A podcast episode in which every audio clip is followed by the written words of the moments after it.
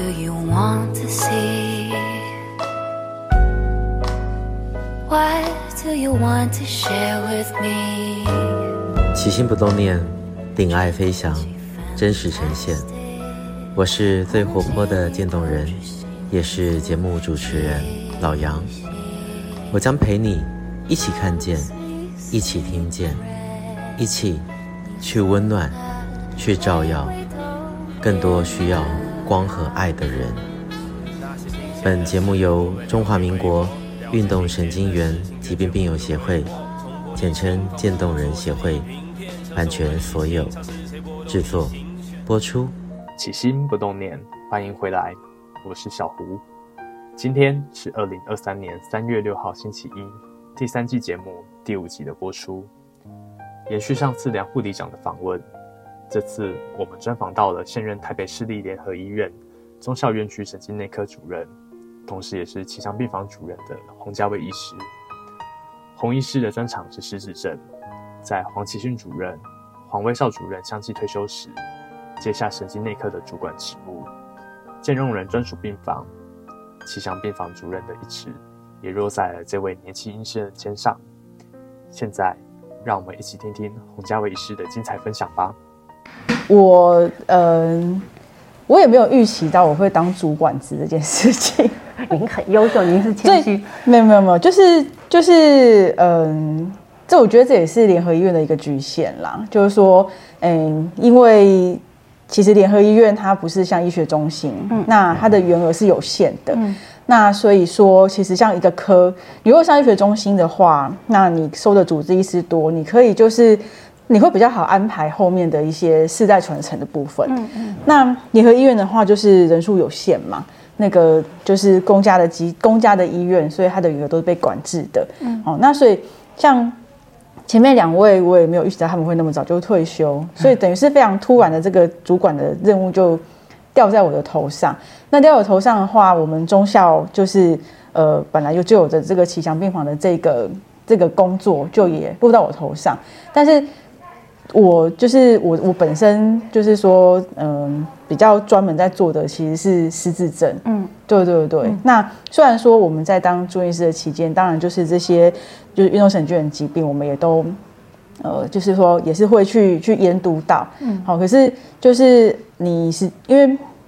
黄启训主任在的时候，说真的，因为他就是专家。所以这些病人的话，都是交由他专门照顾。那其实像我跟洪维照主任，我们就是只有哎，有时候他他休假，那我们可能会就是代理去做查房。可是事实上，像在门诊或者是说就是住院病人，我们没有像他涉猎那么深。哎，所以就是一下子这个东西落在我头上的时候，这个中间就是断层就一定会出现。那我就是接了主任之后，我一直在思考一件事情，就是说。你以联合医院的这种这种呃架构，然后可是我们又必须做这个事情，那我要怎么样让它避免像我们这次这样的断层的产生？所以我都一直讲说，我就是希望它变成是一个，就是它是一个呃，它会有一个有一个不会因为人，就我刚才讲说，就是不要讲领导魅力这件事情，就是我希望它是一个，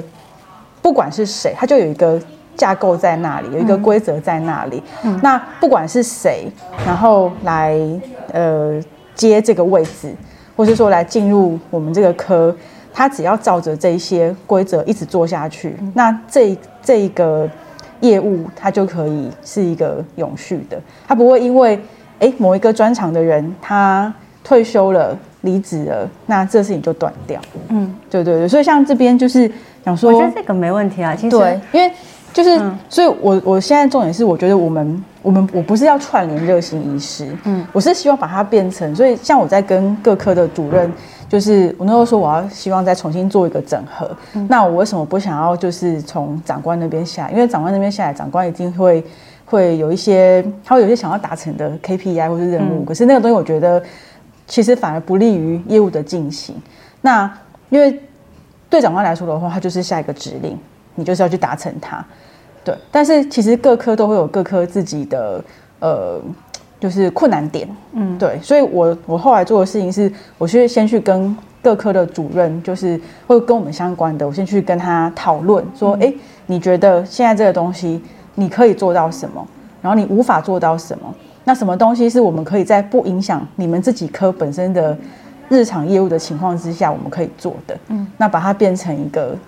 可以常规做的事情。嗯，这样子，我觉得您这个出发点本身就非常好，其实是看到了我们吉祥病房，你看也营运了十几年，嗯，它的一个痛点。我们不能因为一个灵魂人物，比如说医师或者一个关键的护理长或者护理师很重要的护理师人的离开，而我们的服务就中断了。对，我觉得这是一个最大的痛点，其实是很多组织和团体里都可能面临的。那您现在上来是先就接手，如果让吉祥病房能够真的去让这些病友从中受益的情况下，怎么样在有限的资源这样的一个局限内，让它发挥最大的作用。我觉得您的出发点就是对的，先去跟您去跟不同科室的医师去对话，看看大家从自己的专业来能够协助什么。我觉得这个其实我非常认同，这是这是一个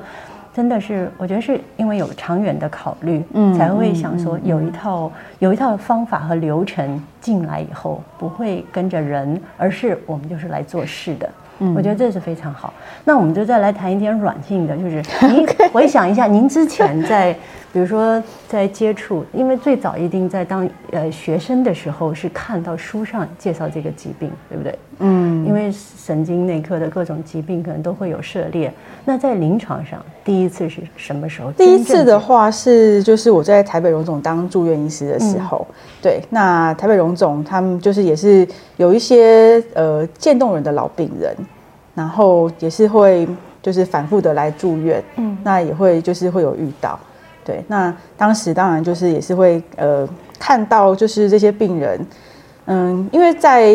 就是之前就是安宁的观念还比较呃不是那么盛行的 对年代，那就是他们慢慢进展到后面开始呃吞咽困难，然后就是有呼吸的问题的时候。嗯那大家几乎就是都会去做气切，嗯，然后接上呼吸器，对，那所以你会看到就是呃都是接着呼吸器的病人，但是他们意识是非常清楚的，可是他们却没有办法就是表达，对对对，对，那也看到就是包含说呃家属的照顾上的一些辛苦，辛苦对。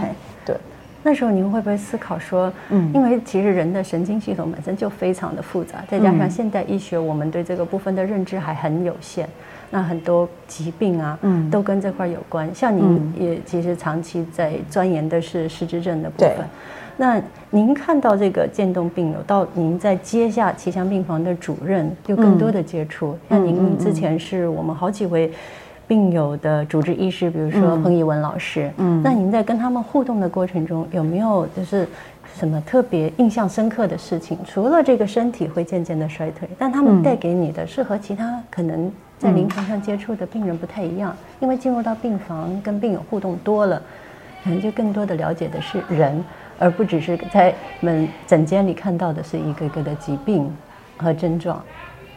嗯，我觉得他们是蛮辛苦的啦。嗯、其实像这些渐冻病友，很多时候我们会，我可能现在会讲一些比较呃没有那么阳光的事情，正面的事情。嗯、对，因为很多时候我们看到的，就是我们会去强调呃他们在这样子的困境里面。那他们怎么样子？就是说，呃，不屈服于这个病魔，嗯、然后呃，用他们的眼睛，还是努力的去跟这个世界去做联系，嗯、甚至把他自己的一些心情、心声写下来，然后就是跟这个社、这个世界，嗯，继续传达他的就是这个活下去的正能量。对，但是，呃，因为我们。在病房里面，我们这样每天去去看他们，其实更多时候是会看到他们的呃辛苦，然后与这个比较忧郁的地方，因为不可能真的每天都活得这么的阳光。是那是对，那就是呃，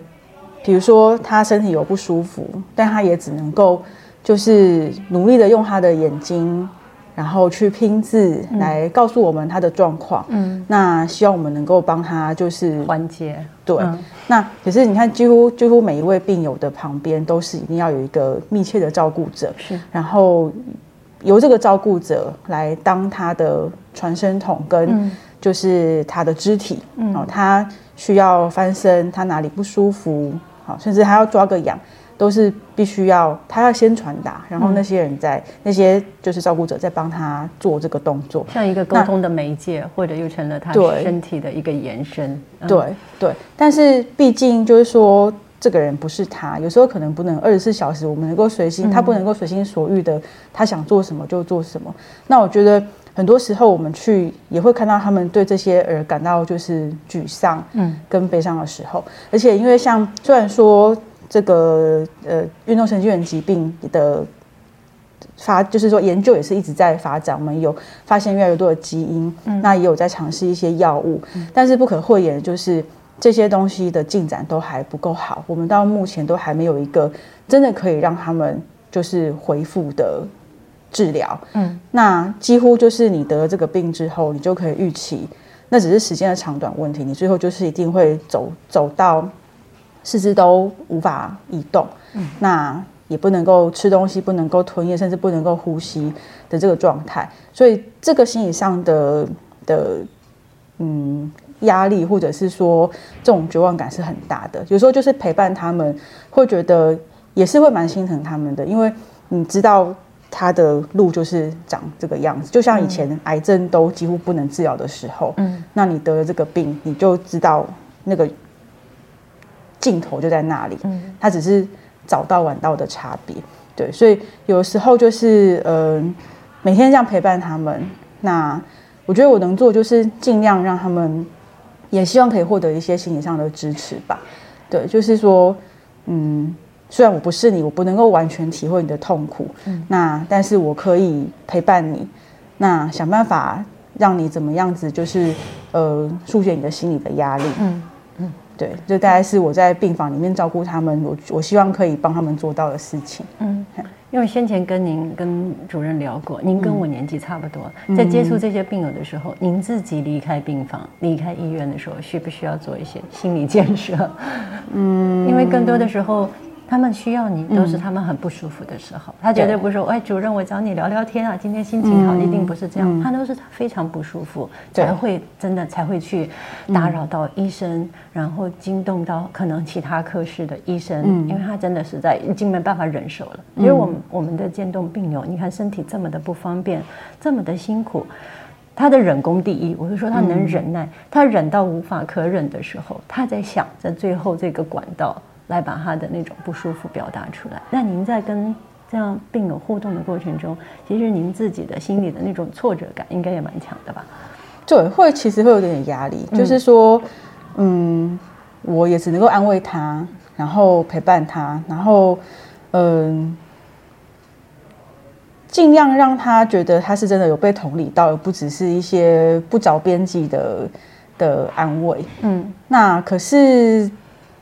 苦还是他在受啦，对对对，所以有的时候看着他们的就是忧郁，然后或者是伤心，然后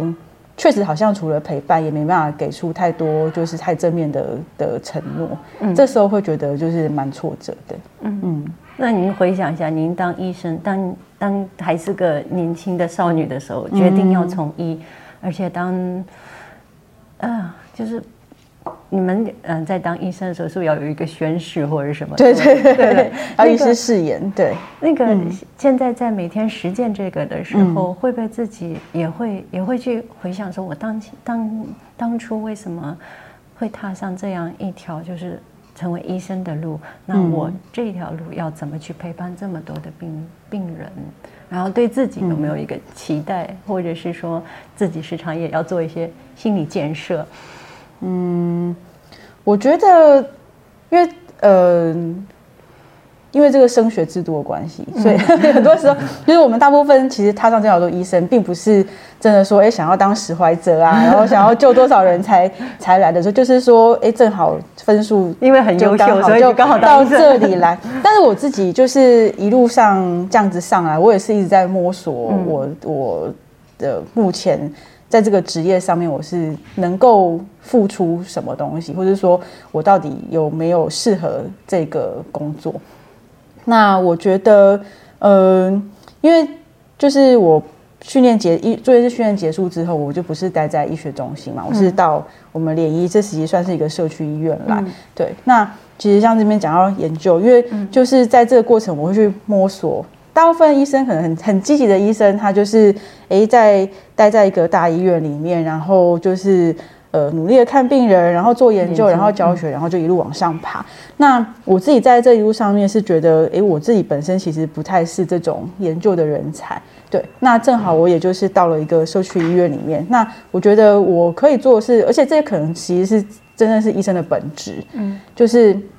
呃去照顾。这个照顾不只是说我去治疗他的疾病。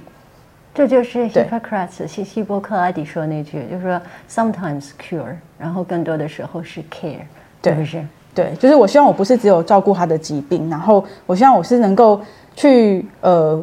包含他。当然，就是我们不是精神科，我们不是真的去照顾心理的。嗯。可是就是说，这个人在生病的过程中，他其实多少也会有一些包含他的心理的状态，然后他的可能就是一些环境，然后社会的压力。那我是希望我是可以呃，因为比我们。不是在医学中心的话，其实就没有有时候忙碌的状况没有像医学中心那么的忙碌，病人数目没有那么多，那可能就是可以有比较多一点点的时间，能够就注意到这个病人，除了他本身神经科疾病之外，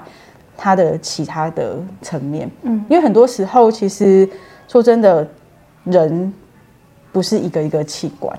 它是整体的，虽然他现在来看的是这个问题，那有时候他这个问题背后其实是还有一些其他的，呃，不管是别的器官的问题，甚至是他心理的问题，嗯、甚至是他的家庭的问题，造成这个症状。是对，尤其是其实像回到我们渐冻症病友来说，他在这些病程转换的过程中，其实也面临着一些医疗的选择。嗯，比如说当呼吸衰竭的时候，他要不要戴 BiPAP？嗯，当他没有办法自主呼吸的时候，要不要气切？那其实最早的时候，到底要不要做营养的照顾？嗯嗯。那现在像安宁啊、缓和医疗这种概念越来越推广的时候，大家觉得我有选择的权利，我要不要这么辛苦的？就只是把这个好像这个身体让它机体一直让它延延长，那我活着的那个精神的力量是什么？要用什么样的方式来抵挡这个在身体上的折磨？所以我觉得，在这个过程中，如果医生们都能像洪主任这样子去看到的是这个病友他的家庭，因为他一定要有一个很好的支持系统，医院是他的一个避风港，是他可以求助的地方和缓解他的一些不舒服的地方。但最终他还是需要他的一个家庭支持。他因为跟家人的互动，可能才是最主要他能够忍受这一些辛苦的很大的一个原因。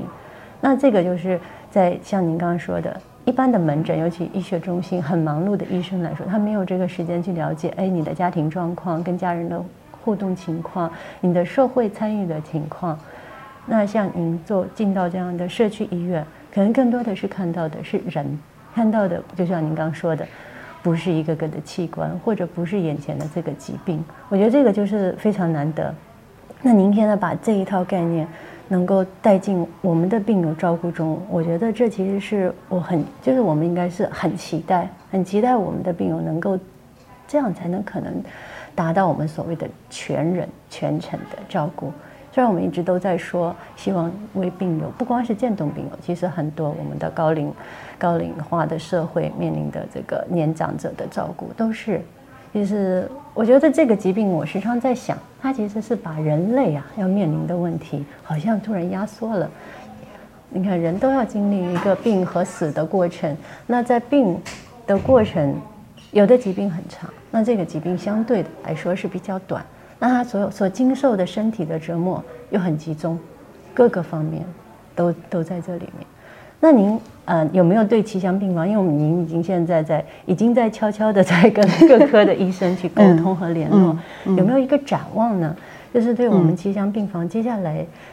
有没有一个愿景，或者也不要那么远了，就是比如说可能接下来三年两年，我们希望能够做成的一个大概的一个样子。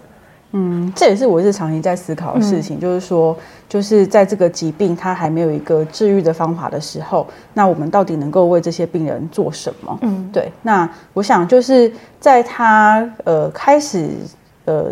有这样的疾病的时候，他后面的一些身体的不舒服的状况，包括我们刚刚讲到说，他慢慢的会呃呼吸衰竭，他会有营养的问题，他会有吞咽的问题。嗯、那我们怎么样就是可以让他在后面的呃这个病程上面，它是一个呃舒服的，然后可以得到一个好的照顾的。嗯，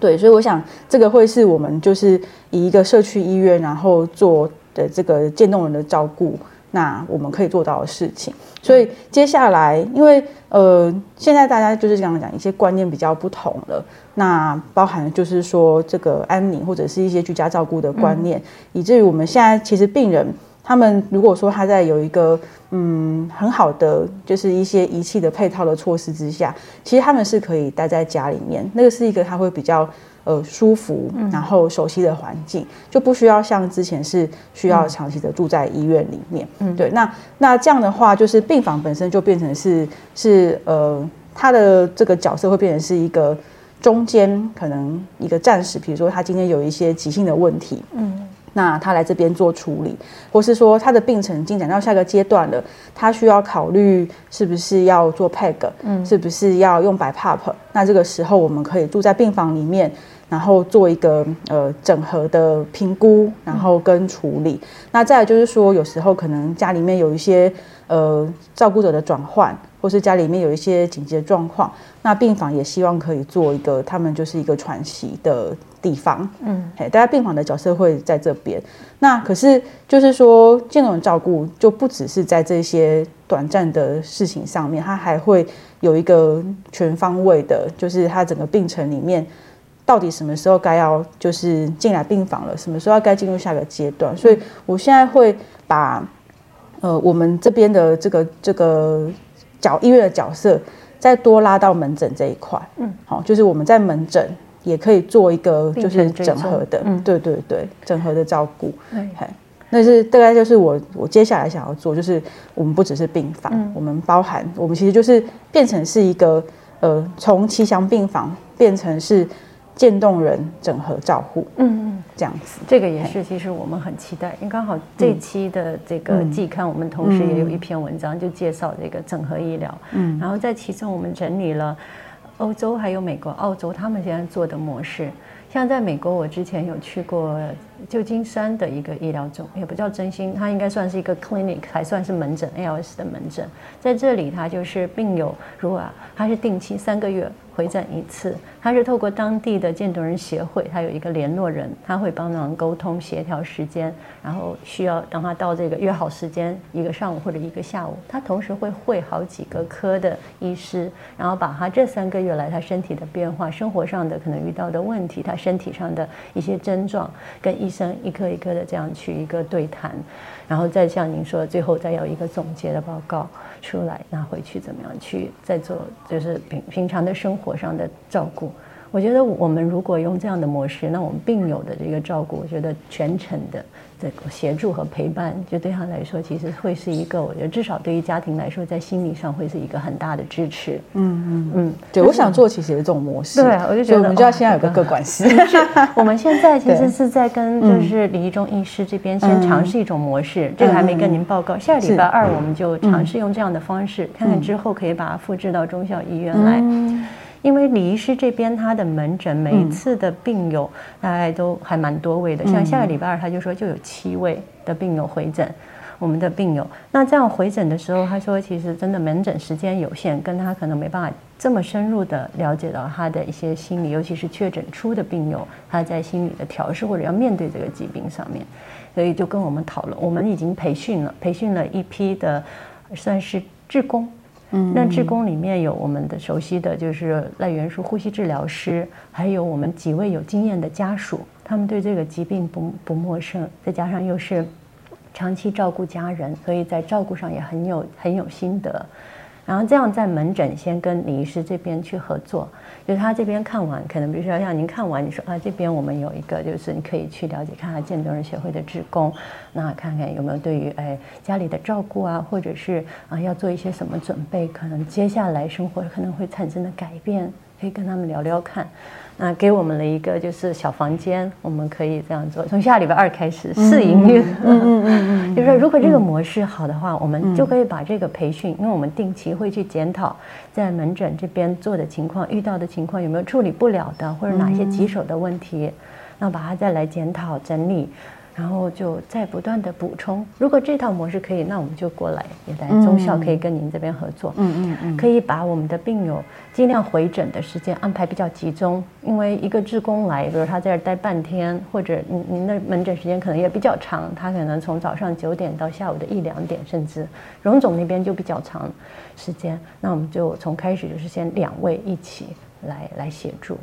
所以，对我，我目前大概会先就是定在礼拜三的下午。哦，对对对，嗯、就是正好今天也讲一下，就是到现在一个新的进度，就是因为礼拜三就是之前跟那个胸腔科刘冠廷主任在讨论的时候，嗯、那他是说，其实他们固定做那个肺功能检查的时间是。呃，礼拜二跟三的下午，嗯、但是因为礼拜二下午我们自己神经内科是没有门诊的，嗯、对，所以目前就是会是先用礼拜三下午。那因为礼拜三下午刘呃刘主任他也有门诊，嗯，所以大家就会是，哎、欸，黄主黄黄宇农以前是礼拜二嘛，他现在是，他呃他礼拜二是早上，早上哦，那他礼拜三下午本来就有一个门诊，嗯、所以目前大家会先是黄宇农医师的门诊，然后搭配刘冠廷主任的门诊，嗯、那就是。呃，回诊的时候会去做一个肺功能，嗯、所以肺功能做完之后，他就可以就是直接去刘主任的门诊去评估他的呼吸功能，这样子。嗯，嗯对。所以大家会会，那可能就是看说协会这边如果什么时候开始有个案，嗯，对，那我们大家会先，因为我跟黄医师那边讲过，那刘主任是嗯，之前就是有先先呃跟他。讲，他是提供这个时间给我们，所以大概如果我们开始有个案，我就会开始通知他，那就看说就是哪一个礼拜三的下午，我们就开始先，我们也是试营运看看。是是是。对那您看看，就是这边如果可以看，大概看一下回诊的安排，嗯、如果有几位病友需要，嗯、如果如果名单可以给到，就黄，呃、因为目前可能是要先看协会那边，就是有需要转介的。你说，就是说，因为我们自己现在手上，嗯，应该就是都只有零星是来固定拿药的个案。嗯、那像这种，就是说，哎，他可能还在疾病的比较前期，然后需要定期来评估呼吸功能，他也还没有做 PEG 的这个个案，我们现在手上应该是没有。那我们要不要跟李忠医师这边来合作？嗯、他那边可以有一部分就可以转到这边，嗯、尤其他如果住在大台北地区，来这边可能也很方便。毕竟这边我觉得比较快。看他那边有没有就是。是住在我们比较，比如说靠近这，对对对，信义区啊、南港区啊这边都，对对对，然后对，先用先从这边的病病友看有几位，嗯，可以转过来，让我们先试看看这样的模式。好啊，好，那我来看看，那联络一下李李中医师，他每次都是学妹，我学，我说你学妹很优秀呢。对，然后看跟他联络看看，嗯，我们把一部分就看先看一下他所在的区域，如果是在这边又是初期的，也是建议他定期来追踪会比较好，对，因为毕竟去一趟荣总真的好远呢。从然后我觉得可以先一开始可能先三五位，对，先不要多，因为我们先试看看这样顺不顺。嗯，OK 的话，就是之后再，因为礼拜三下午的话，目前是有黄宇农医师跟陈婉婷医师。那我想说，因为我们才刚开始，所以我先从黄宇农医师就是带一个门诊，接触过我们的，对对对，开始。好啊，好。包括我回去也跟我们的丽美主任说一下，看看他们在服务病友的过程中，看看如果有刚入会的住在这儿附近的，也跟他们建议。嗯嗯，那我们的病友经常问说，哎，可以协助挂号吗？什么之类，还是自己来挂了？因为尤其是出诊的话，是不是？而且现在都很方便，网络上也都可以挂，手机也可以挂，出诊也可以吗？出诊的话，好像一定要现场。呃，还是他网上可以挂，但是挂了之后，他当天要来填资料。嗯，对，那就还好，那就还好。如果这样子的话，我们自己的会会已经入会的病友的话，那我们或许我们的社工就可以陪着一起过来，然后。如果日后这样的模式能够呃运作起来，嗯、我们也可以派我们就是跟荣总这样的方式，有一个志工或者社工过来，在那个下午来协助大家，嗯嗯啊，来解答一些问题，嗯。嗯，很好，谢谢主任。其实这个其实也是我在思考，一直很希望能够真的建立这样的模式，然后让这样的模式再复制出去，这样才能真正照顾到我们的病友，否则大家散落。然后很无助，到一个地方又要跟医生从头到尾说一遍，每次常常把他整个发病的过程都要从头说一遍。而且那就谢谢谢谢主任。希望你喜欢本集节目的所有分享。如果你想认识我们渐冻人的各种大小事，请上网搜寻渐冻人协会，到我们的官网还有脸书粉丝团参观指教，也欢迎留言给我们，说说你的心里话，让我们知道这个世界除了我，还有你们。无论你在哪里，我都在这里陪着你。我将陪你一起看见，一起听见。每周一节目定期更新。我是最活泼的渐冻人，我是老杨。一样，记得要好好照顾自己，爱你们。起心不动念，咱们下次见。See you。